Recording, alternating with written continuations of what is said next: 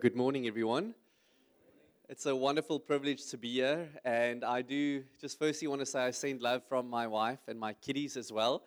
I wish they could have come, but we've um, we've been through the mills the past few days, so there's a bit of a sickness that sort of spread through our house, and it seems like the rest of the, the Western Cape as well. Everyone's getting some some sort of sickness at the moment. Um, so last time I don't I can't remember when last I was here, but it was a couple of months ago. Ginter and I were speaking about it, maybe nine months or I'm not sure. At that stage, we had uh, two twin girls, Lenka and Clara. They are now just over two years old. They are beautiful, wonderful little girls. And uh, now we've got a third little one, um, Ellie. Yes, she was born about two months ago, eight weeks today exactly. Pastor's kids, born on Sundays, all of them. so yeah, she was born just eight weeks ago. So um, yeah, so things are things are a bit rough at home at the moment, but we we praise God. She's a little bundle of joy. And uh, people say to me that I'm very brave, having three children in about two years. I say I'm not brave, I'm just a bad planner. That's all. That's all it is. We planned one of our three children. That's what we did. we planned one, then we had two, and then we didn't plan and we got another. But we praise God anyway. In God's eyes, they are planned. all of them, all of us, eh? So I'm going to um, yeah, and just also love from um, Stellenbosch PM. I had people that would have come with me, but I think they went to the wrong Durbanville, Josh, to be honest. I just sent them a message now. Which Durbanville church are you at? so apologies for that as well, that I'm on my own. Um, but it does feel like family. I've known many of you for a long time, Ginter especially, um, a long, long time. We've suffered together. We had a little business at some stage together. So I know lots of people here. And so it's a wonderful privilege to be here. This morning, I want to speak about passing your test. Uh, passing your test. So there's nothing on there. So if you want to remember or you want to write down, you don't have to. But I want to speak about the fact that we are all called to actually pass our tests. And uh, we did mention earlier, Ant mentioned earlier, that I lead the Stellenbosch PM now congregations, basically. It's a 4 p.m. and a 6 p.m. Uh, and we're in two venues that just recently happened. And so we've, it's, it's an interesting space in Stellenbosch where, especially our 6 p.m. congregation, is full of students. The other one has a few more families and young working, but our 6 p.m. church is basically a bunch of students. And the last while, I um, have had coffee with various of them, and I just decided to find out how clever they really are. Because people tell me it's the cream of the crop. You've got Ginter here that, um, that basically did his PhD in half a year or something. like really clever. And I, I asked one of them, because they, they're studying actuarial science, so you must be quite good at maths. So I said, Look, how much did you get for maths? Did you get, did you get 100%? No, no, no, no, not 100. How much? 99%. Okay. okay, 99% for maths. Then I went to the other one. How much did you get? No, also 99%. And then this week I had coffee with one of the young guys, and I, I asked him, um, he's studying engineering, and I said to him, How much did you get for maths? And he said, No, in the 90s. But, but he, he sort of, you know, when someone slides, it's, it's a humble brag. You just want to say, but it wasn't my best subject, right? okay, what was your best subject? It was science. Okay, and how much did you get for science? 100% for science. And then suddenly I feel very small. and like, I don't know what I'm going to speak to this young guy about, but obviously God is different. But you know what? Even if those guys are extremely clever, if their intellect has not been tested, I would not stand on it. You can study engineering, you can be brilliant, and you can be a mathematician at school and be incredibly clever.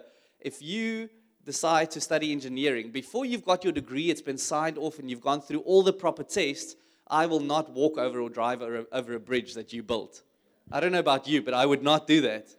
Because what's in you, the, the, the, the, stuff is in you. There's still a lot to learn, but there's a lot in you. But what's in you hasn't been refined and it has not been tested. And in the same way, I believe that for all of us, every person sitting here, whether you've been a Christian for a very long time, or whether you recently became a Christian, or even if you're sitting here and you're not a Christian yet, and I'm trusting that even today God would reach into your life. Wherever you are, I do believe that God wants to use you. And He's put raw potential in you. He's made you different than everyone else sitting in this room. And for some of you, you think, well, I'm not a 100% science person. And, and that's not the point. The point is, God has deposited something unique and special in each of you, and He wants to use you in His body. But the only way in which you can function in His body in the way that He wants you to function in the church and be as effective as He wants you to be in the church is if what is in you gets tasted. And so God needs to take us through our lives, through a time of refinement, a time of learning, and a time of testing in order that we can be as effective as He wants us to be for His kingdom. And I want to say, just looking at you guys and looking at this congregation, God has big things planned for you as individuals, big things planned for this congregation. But what we need to do is say, God, my hand is up, come and work in me so that you can start working through me. And sometimes I think we run away from that. So, what I'd like to do is, if, if you go through the Bible and you look at all the major figures, basically all the major figures, you'll see a pattern starting to emerge uh, in the Bible. And it's really interesting. And you'll see that before people really get used by God to the extent that God wanted to use them, now let me just pause there. God can use you even before you tasted, right? You can be clever at maths and you can tell me what one plus one is. That's fine. God will use you. But to the extent that He wants to use you, you'll see a pattern emerging throughout the Bible that before God really puts someone into their public ministry, releases them in the way that He wants to, He takes them through a time of testing. I'll go to a few of them later.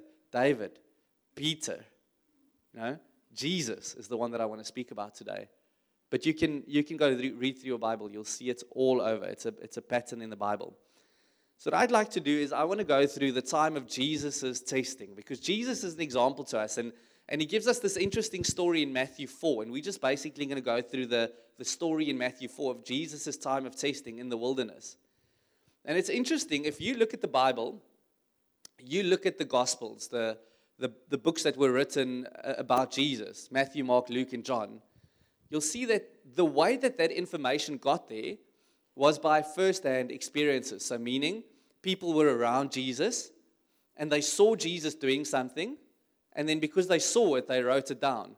But this story in Matthew 4 was seen by no one else but Jesus.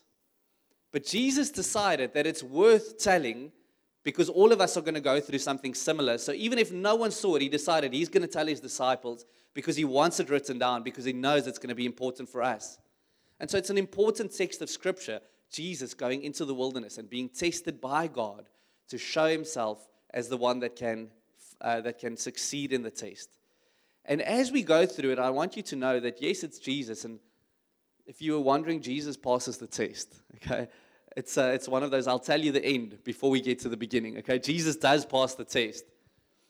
And many times in our lives, we don't pass the test, right? I can, I can attest to it from my life. Many times I haven't passed the, passed the test. Many times I feel like I still don't pass the test. But it does not mean that we cannot learn from Jesus yet because he's modeling something to us and he's showing us how to go through a test in life in the ideal way. You with me? Okay.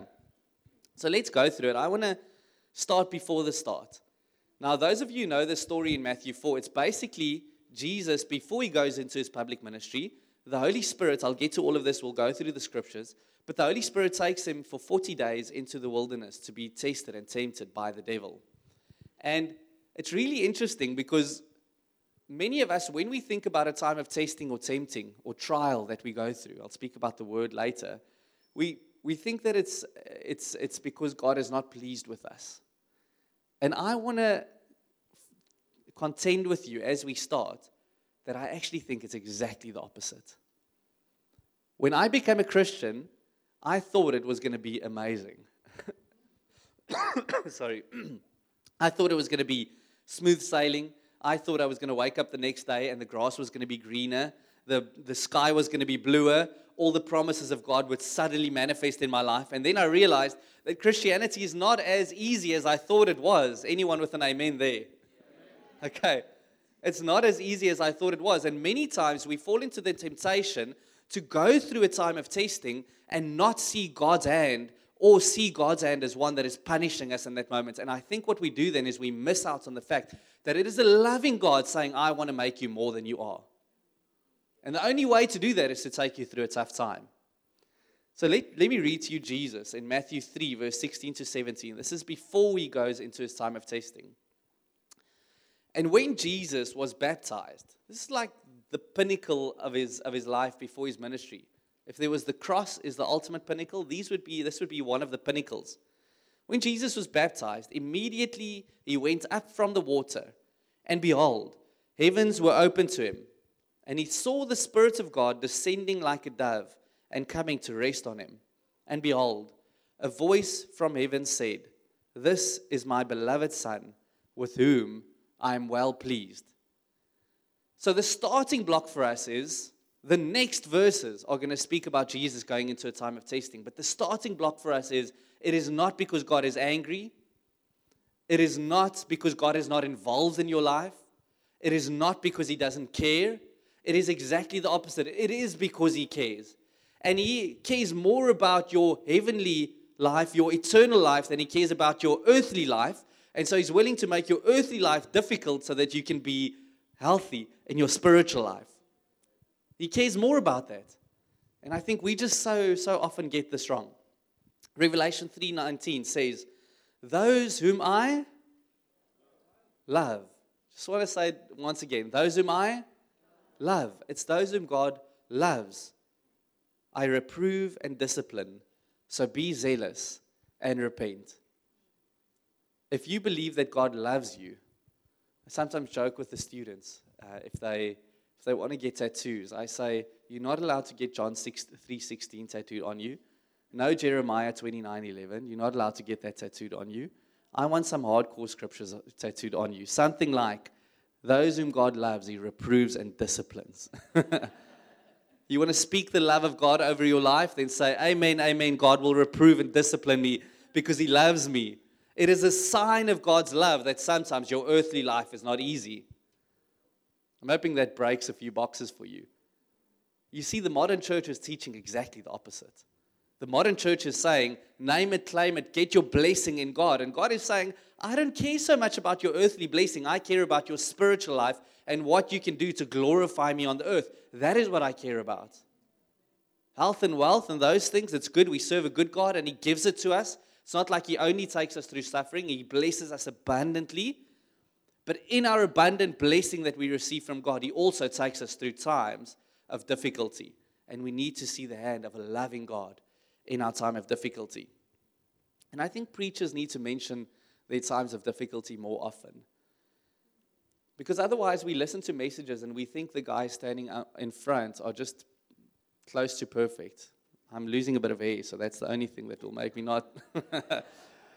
will make them close to perfect. But in actual case, that is not the truth. It is so far from the truth. I think the church needs to be exposed to a robust Christianity where it says, it is not always easy, but I serve a loving God.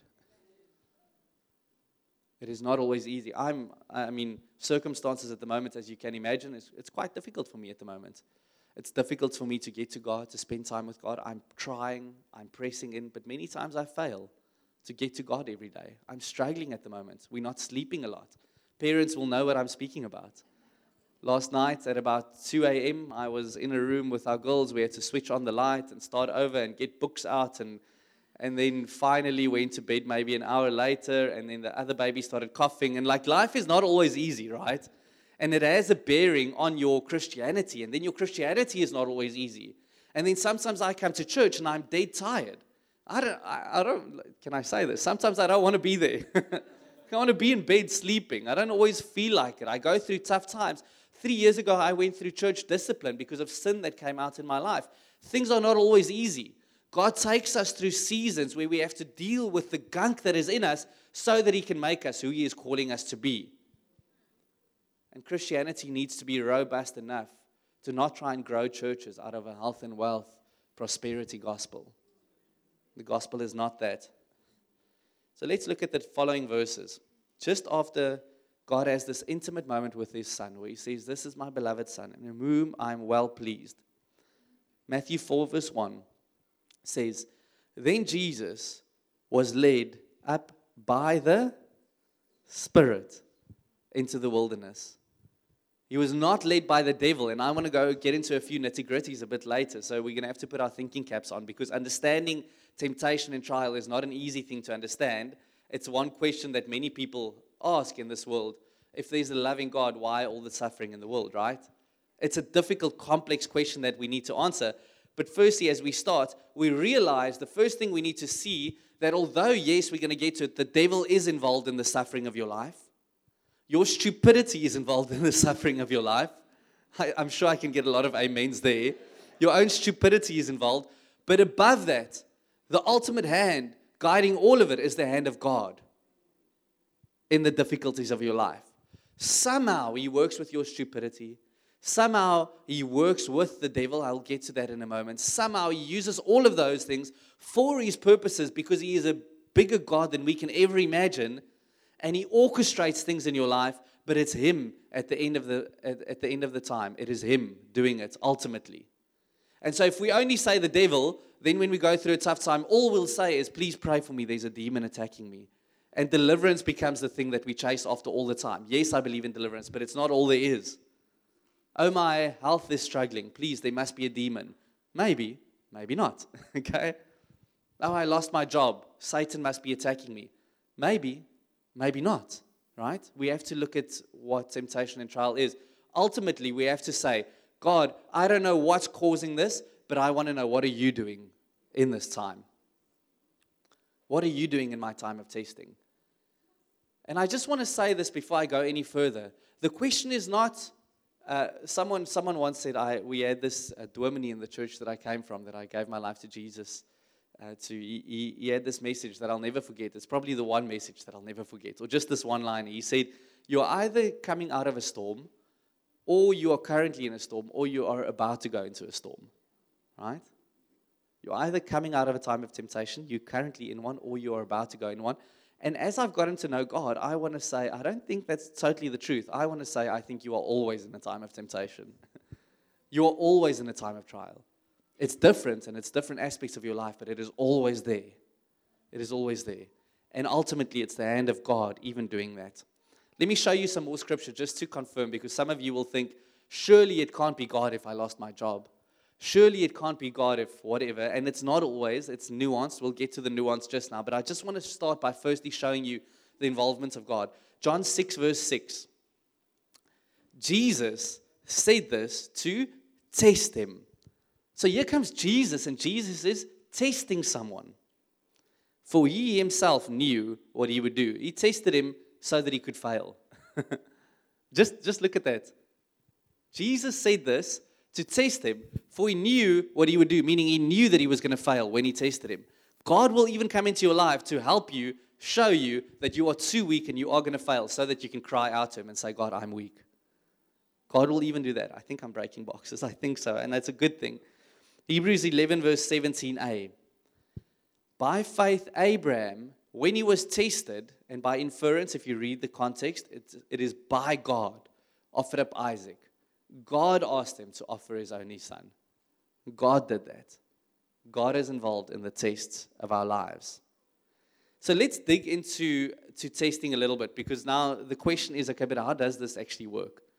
Where is the devil involved? Where is my sin involved? And where is God involved? The, the, this is not to sound clever, this is just because I really couldn't understand it. So I did a lot of research to try and understand this. I don't understand Greek, I don't understand biblical Greek, but I understand people who understand it. Okay, so I was able to go read up on this. But the word for testing in your Bible, if you open up most of your Bibles, the, it's the word testing or tempting or trial, all three of those words. In the Greek, it is exactly the same word. It's never a different word. It is the word peirazo or peirasmos, depending on, on the context in which it is used. Peirazo. And then it's so interesting because when you read a couple of scriptures, it says that the devil is the one to peirazo us. He comes and he brings peirazo across our path. And what Bible translators would many times do is they would translate it when the devil is involved, they would say it is tempting, not tasting, tempting, right?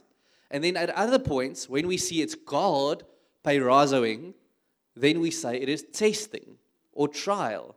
But in actual fact, I'm not saying they're wrong. I think they're trying to help us distinguish, but it is exactly the same word. And then what's really interesting is there's a scripture, and you just saw what I, I showed you here. God does peirazo us. Amen? Okay, I don't know if I've got the scripture here, but there's a scripture, uh, I didn't write it down, that says God does not peirazo us. but He does. But He does not. So, how does that work?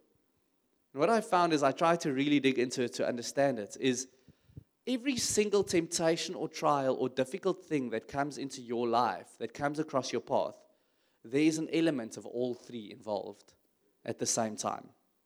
What happens is, I quickly want to read you an example of this just so we can understand it better. Satan is not allowed to touch you except if God gives him permission.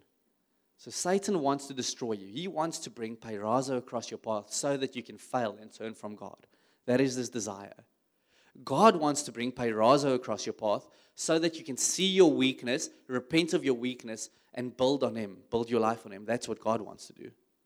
So what happens is the devil will come before God and he will ask, Is it okay if I do this? And God needs to allow it. There's a book that I saw recently, I didn't read it. It's called God's Devil, meaning the devil is subject to God. He cannot do anything but if God would give him permission. The reformers, I think it was Martin Luther who said, the devil is like a dog on a leash that God is holding. He can only do and only go where God allows him to go. So let me let me quickly give you an example of this. Luke 22, verse 31 to 34, and just please follow me here. This is um, I don't want to lose you here. But this is another time where temptation takes place. And it's really good if we learn out of this. We're going to go back to Jesus' story just now.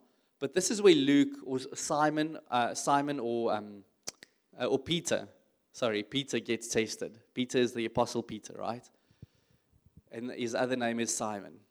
And it basically says, Peter, Peter, behold, Satan demanded to have you that he might sift you like wheat. I'm going to get back to the sifting of wheat just in a moment. What does Satan want to do with you when he brings difficulties over your life?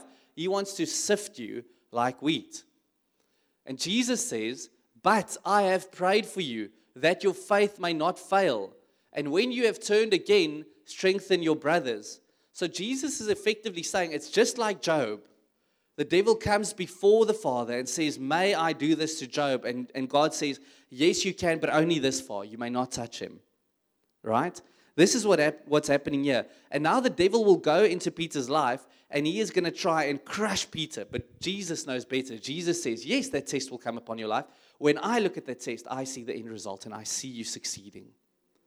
I see you coming through it. I see you growing. I see you becoming one, what? That can strengthen your brothers. I will use this test to strengthen you to a point that you can even strengthen others. That's what I want to do here. And so, sifting, I, the interesting thing with sifting is the devil wants to sift. So, it's interesting. I went to have a look at this. So, sifting, uh, there's two components of sifting like wheat when you look at the, the New Testament. There is something you call winnowing and something you call threshing. So, firstly, you thresh. So, you take the wheat, and if you thresh it, the Bible speaks of a threshing floor. You throw all of the wheat on the floor and you stomp on it. You literally stomp on it so that the sheaves can come off of it.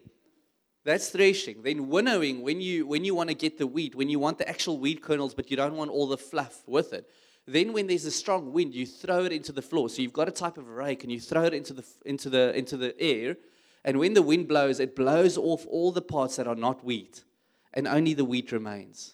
Okay, so the, the little flaky parts, they go away. So, how I see it, and this is reading into the Bible a little bit, but I see it that when there is a test, the devil is involved. What the devil wants to do is he wants to crush you, he wants to make you doubt God. He wants to say, God does not love you, He doesn't care for you.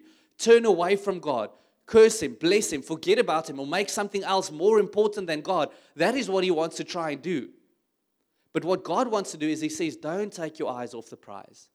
What I'm doing is I'm throwing you into the air. I'm letting the wind of my spirit come and blow away that which is of the flesh, so that only that which is of God can remain. That's what God wants to do. It's the same act, it's the same test, it's the same trial, it's the same thing, sifting like wheat. The devil has one purpose, God has another purpose. So, who are you going to listen to? Where are you going to go when times get tough? Will you turn away from God? I think I'm going to move on from there. Because the beautiful thing is, Jesus, as we know, he succeeded in this test. We, we many times fail. And I want to just mention for a moment briefly that even in your failure, I just showed it to you earlier, God sometimes wants you to fail. That breaks my mind. He wants you to fail so that you can see you are not as strong as you thought you were. so that you can see how much you actually need God. So if you failed, don't come to this message today and say, Well, I listened to that, but I failed so many times. Praise the Lord that you failed. Praise the Lord that you are weak and He is strong. Praise the Lord that now you know how much you need to depend on Him when that test comes again. Praise the Lord.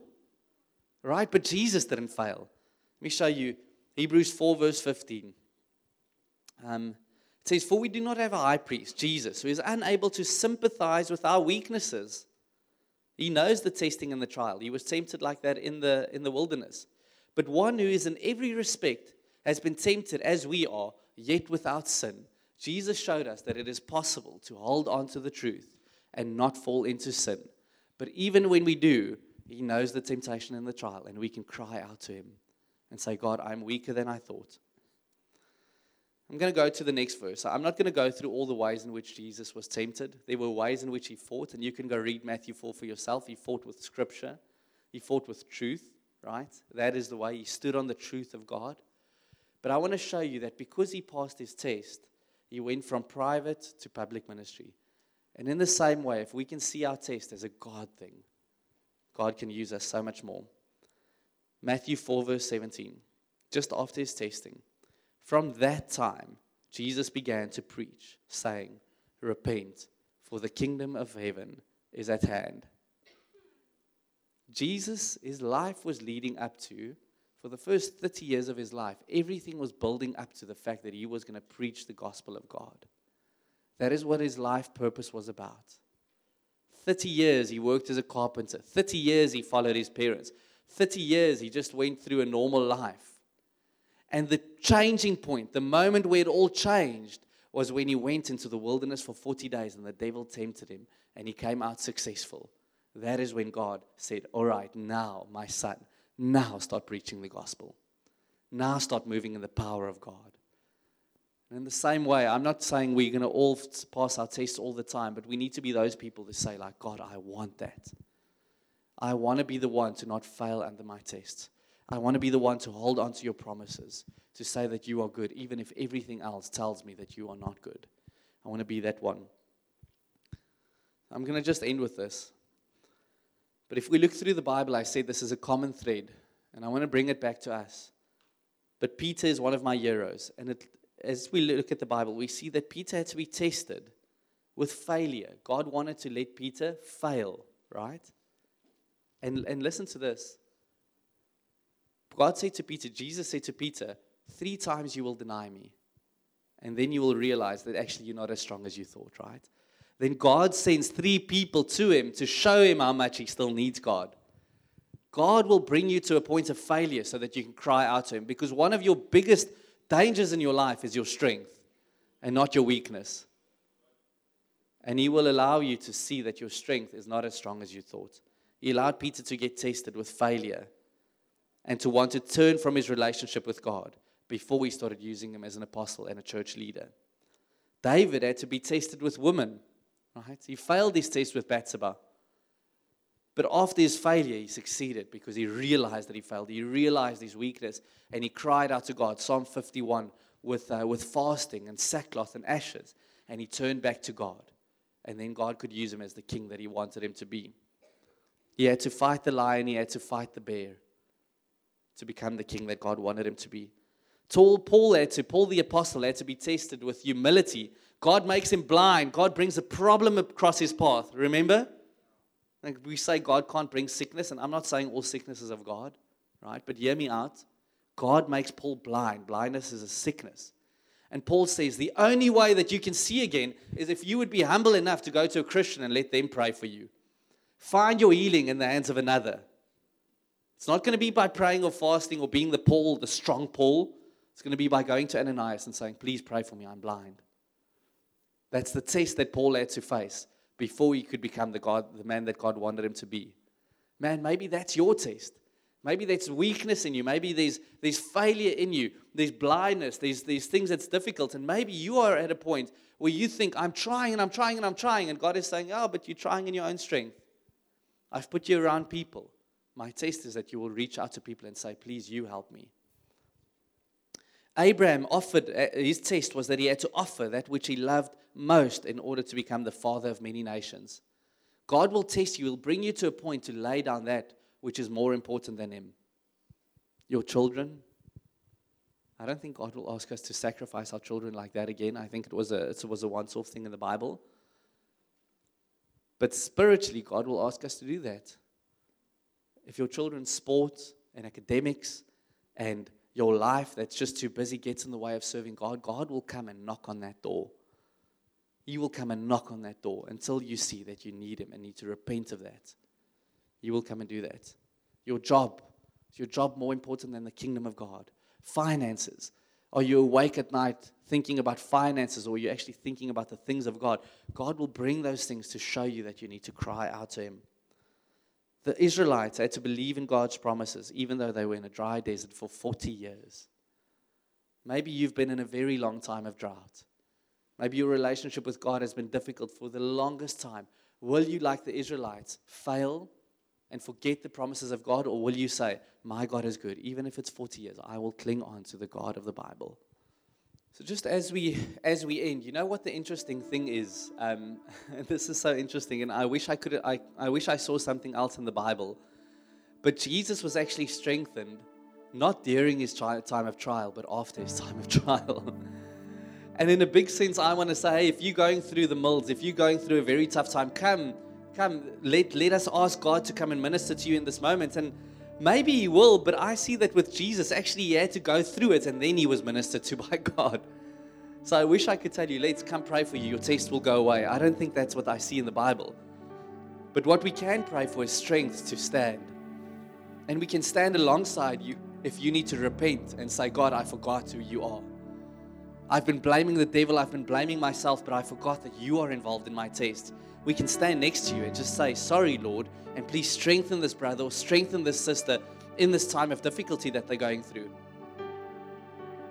And for some of you, that might be extremely difficult. You lost a loved one, you, you lost your job, it might be extremely difficult. For some of you, you might be standing here and think, oh, other people have more important or more difficult things to go through. That's not the point. Your most difficult thing is your most difficult thing, right? And someone else's most difficult thing is their most difficult thing. We can't compare it with each other. We just need to say, God, I am going through something that is difficult for me. And I'd love us if the brothers and sisters can come around us and say, God, strengthen this brother or sister to go through this time of testing so that they can stand and keep their eyes on you. So if you brave enough, and actually I want to say this is maybe part of your test, to say, I'd like prayer for my time of testing at the moment. Can I ask you to just raise your hand where you are? Actually, it's so many. I think what we do is if there's a hand up, maybe just put your hand on those people around you. Just keep your hand up if there's um, if there's people around you. And I think to, to a large extent, all of us need to cry out, eh? So maybe let's just take a moment and pray for these people wherever you are. Just pray for them. Take two or three minutes, reach out to them, pray for them.